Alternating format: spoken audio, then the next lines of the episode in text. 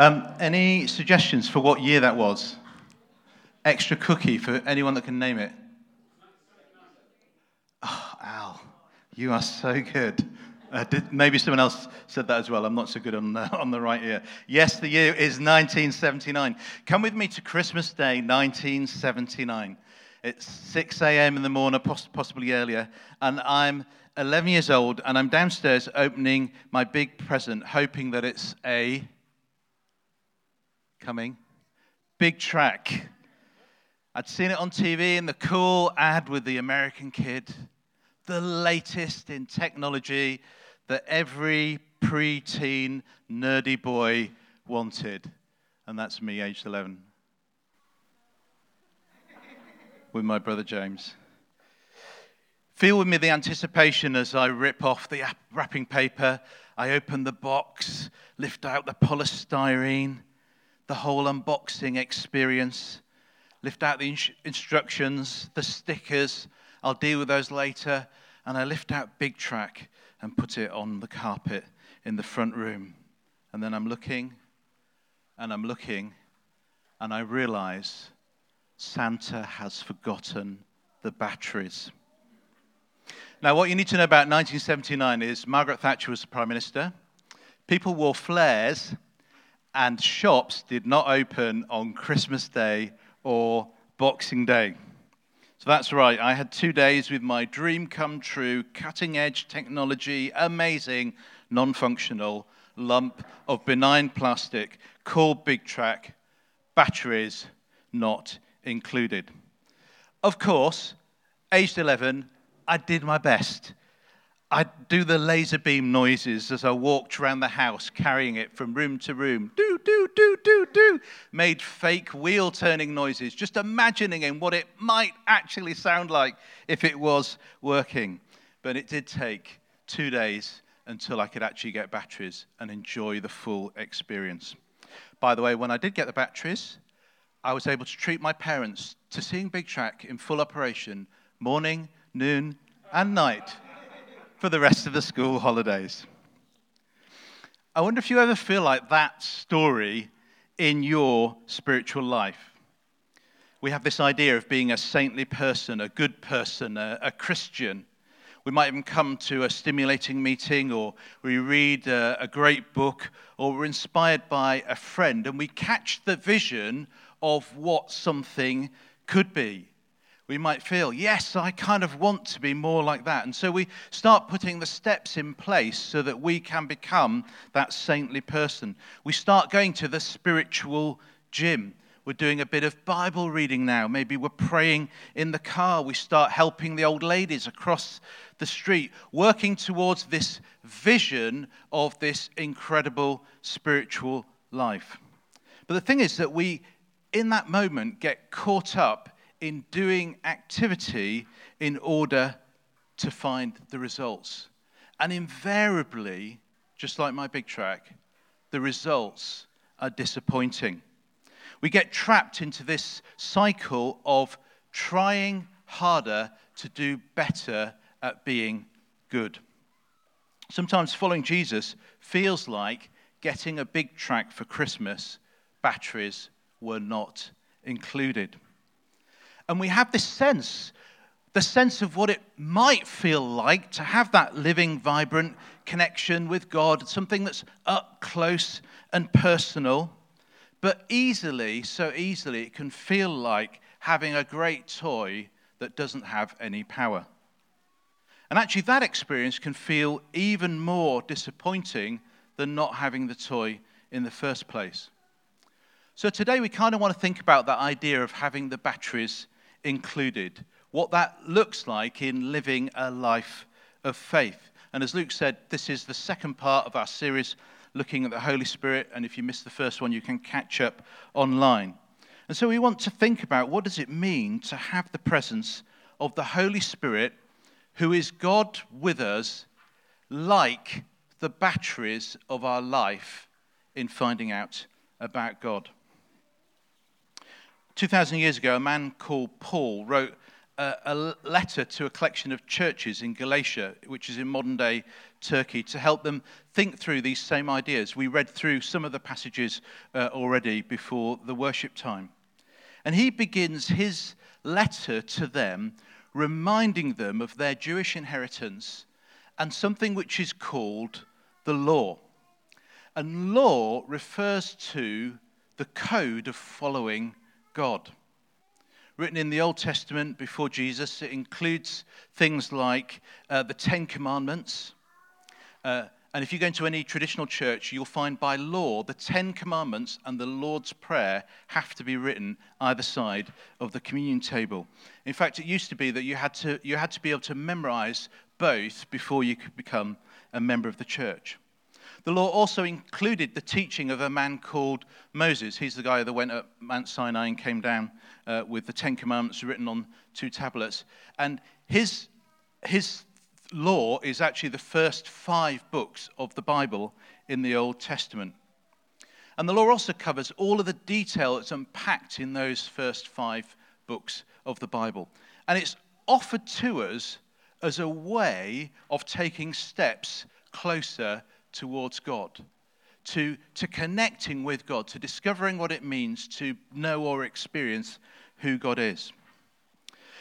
But there are problems with this idea of law when it's used to measure our relationship to goodness and our drawing close to God.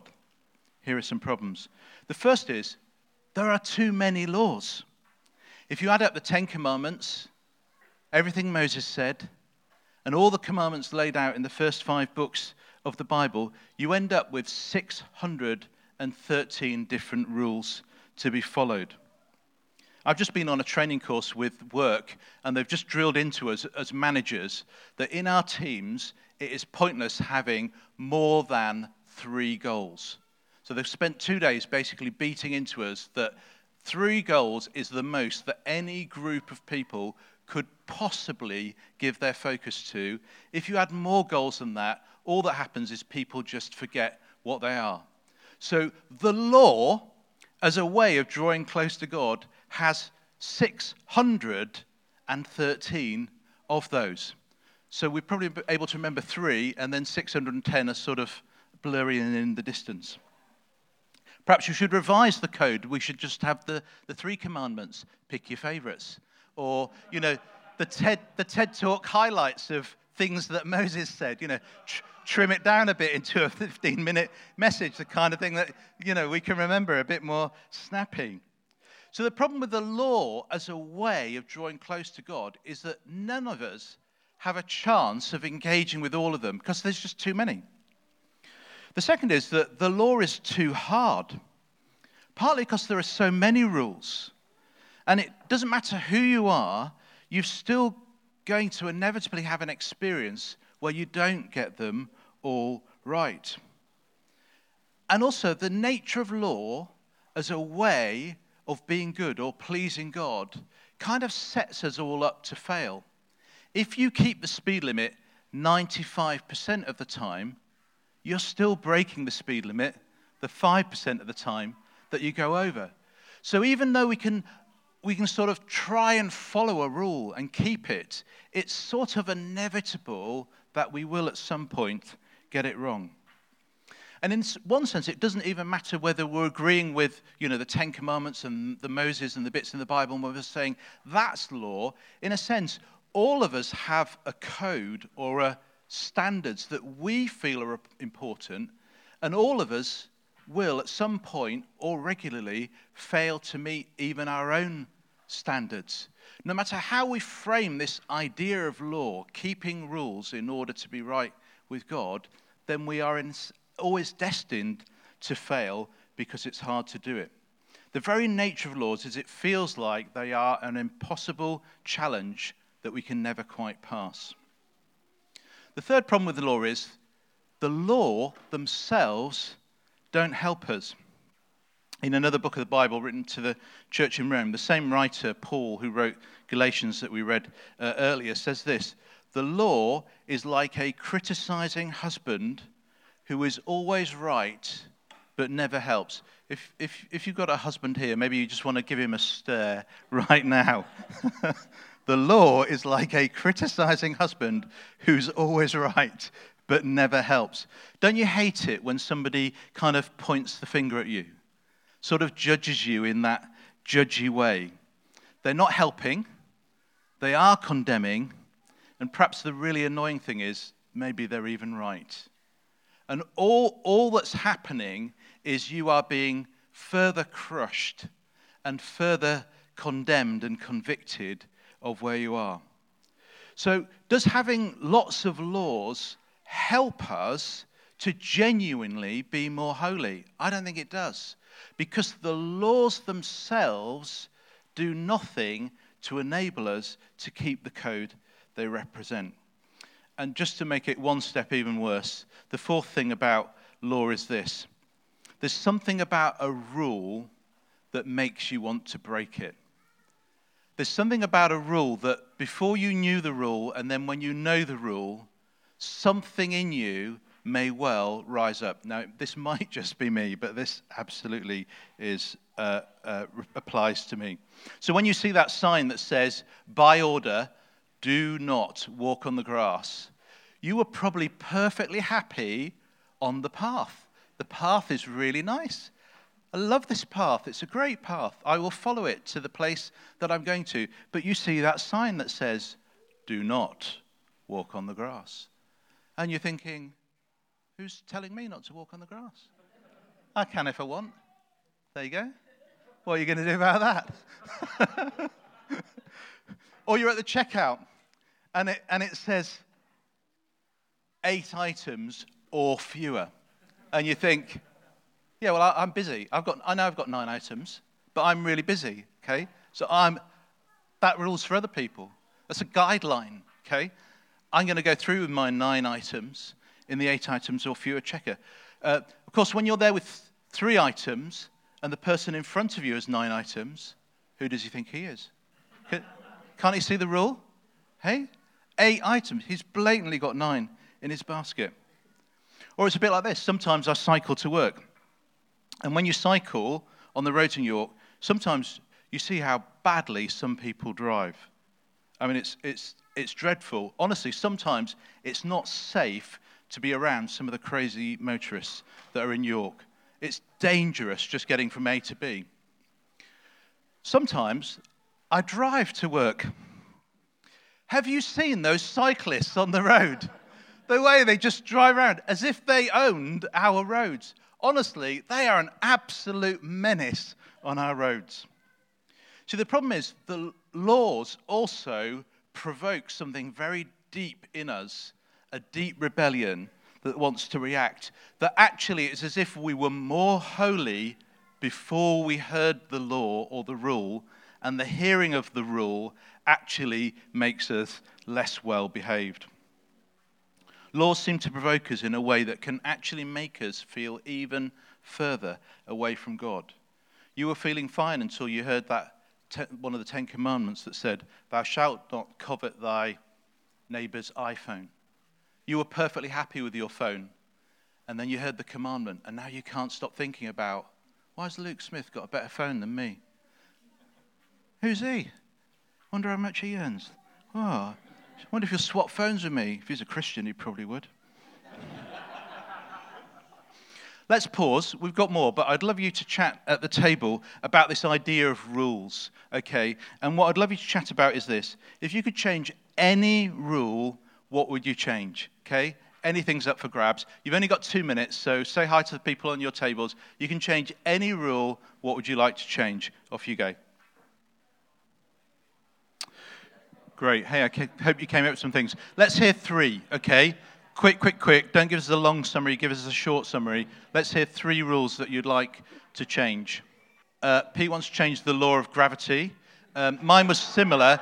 I wanted to change the rule that chocolate makes you fat, uh, which is also a change to fundamental physics. Um, anyone else? No queuing in air. That's a very specific one, darling. Okay. In the Bible, the contrast to this idea of law is the word grace, the idea of grace.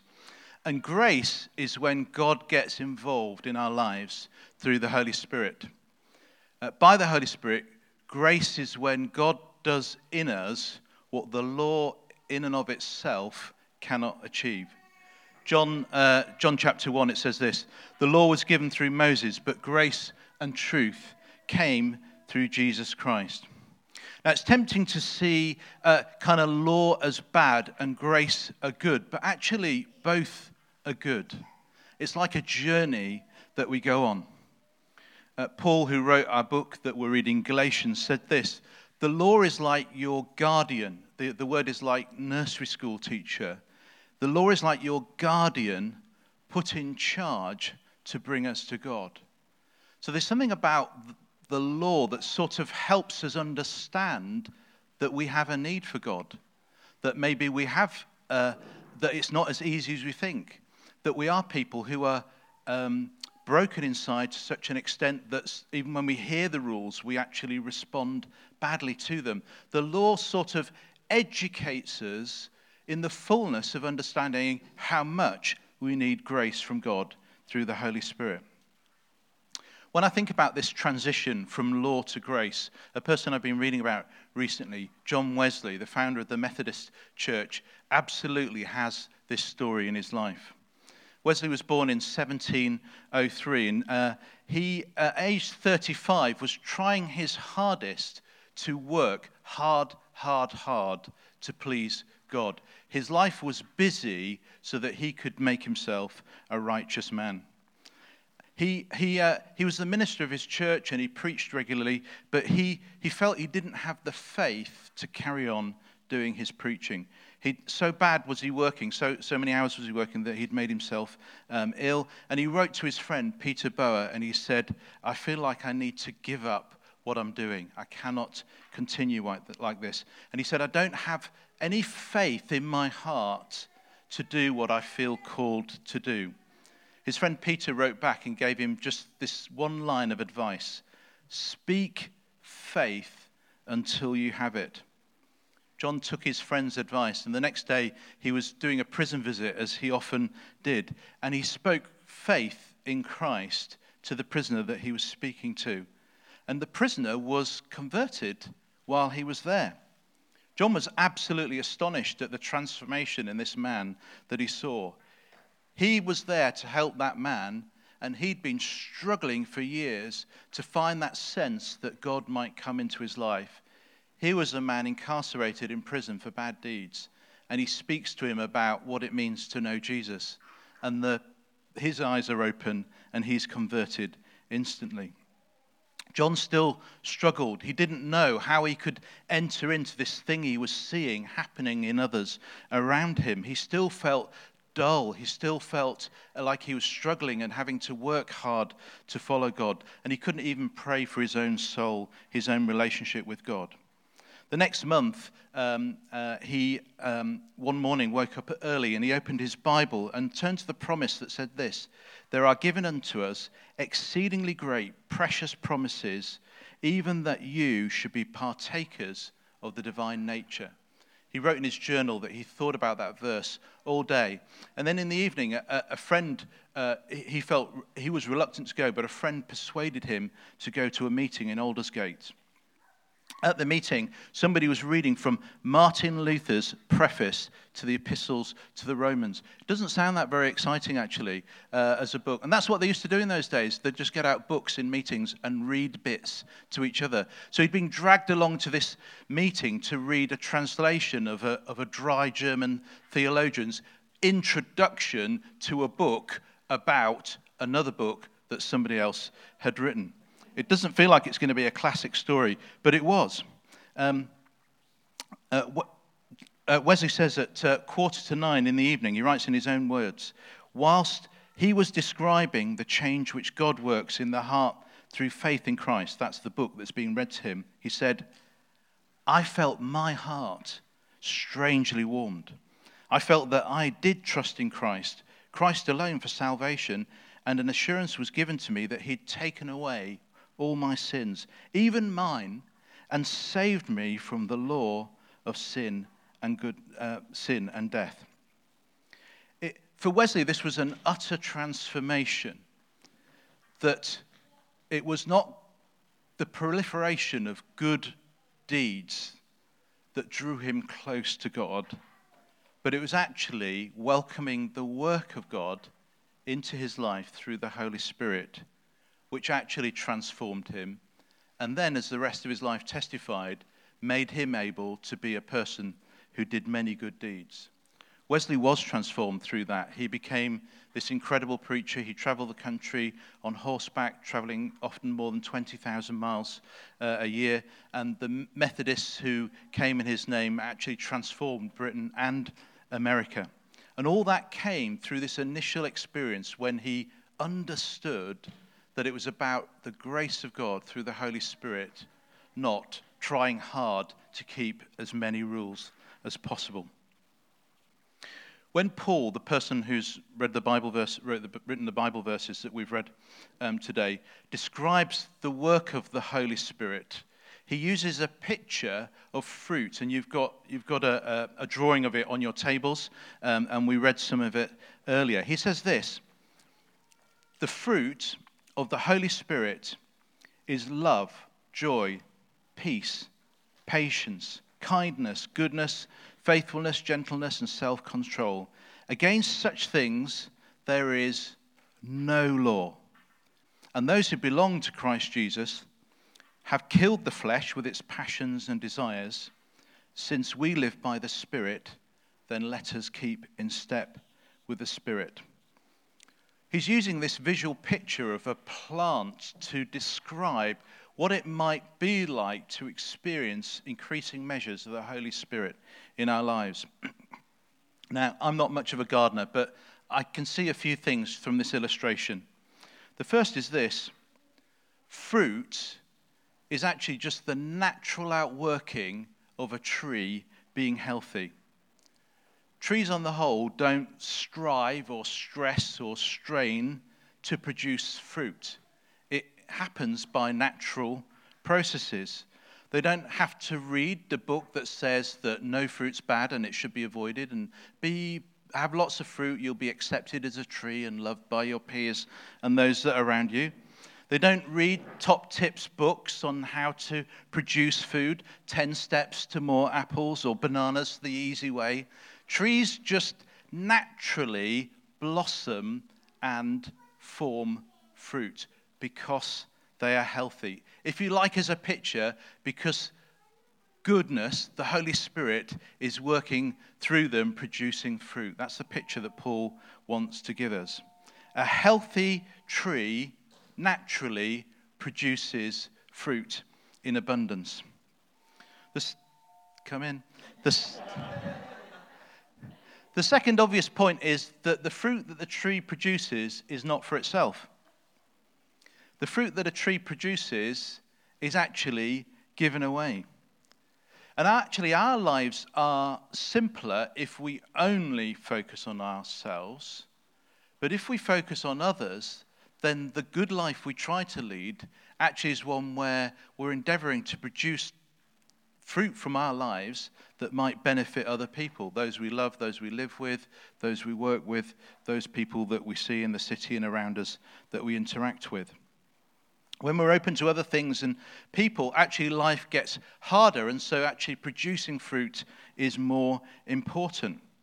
Um, that annoying person at work that we find really difficult, and we need to find grace in order to, to love them and to accept them as we should do, or the demands and pressures of family life or friends or whatever it might be. Fruit is something that's not produced primarily for the self, but is given away for the benefit of others. And actually, it's worth pausing and just thinking how many problems in our society or in our world might be remedied or significantly changed if it was the nature of people that we all sort of gave away an abundance of good things, of fruit to others. How many problems are caused, in a sense, just by selfishness or self interest or a, a withholding of what we've got, just keeping uh, what we've got to ourselves. And law tends to focus on the negative traits. It focuses on the fault, it focuses on the error, it focuses on the negative thing. But fruit is more engaging because it focuses on the positive outcome. It focuses not on yesterday, but on today and what tomorrow could like. Law focuses on how much we failed. The fruit focuses on how much grace God has put in our lives through the Holy Spirit. Now, it's been said that there are only two challenges in this life our own lives and everyone else. If we could eliminate those challenges, then life would be substantially easier. Paul, the writer of this book that we've looked at, uh, when he writes another book to the churches in Rome, sums up this idea of law and grace through these words. He says, It's like this Even though I desire to do good, uh, even though the desire to do good is in me, I'm not able to do it. And so I find that this law is at work. When I want to do what is good, what is bad is the only choice I have. My inner being delights in the law of God, but I see a different law at work in my body, a law that fights against the law which my mind approves of. And it makes me a prisoner of the law which is at work within my body. What an unhappy man I am. And who will rescue me from this body which is taking me to death? Thanks be to God who does this through our Lord Jesus Christ. You can feel his summary of the challenge. It's a bit like me with my 11 year old Christmas toy. I can imagine what it might be like, but I'm stuck with the broken, unpowered reality. We both yearn for it should be and could be like this, but we actually feel like, oh, but it, it's more of a grind. It's, it's so hard in the reality of what it is. And he throws out the key, which is Jesus. He's saying in some way that's incredibly hard to understand, I guess, he's saying the life and death of Jesus is the transformative key to this.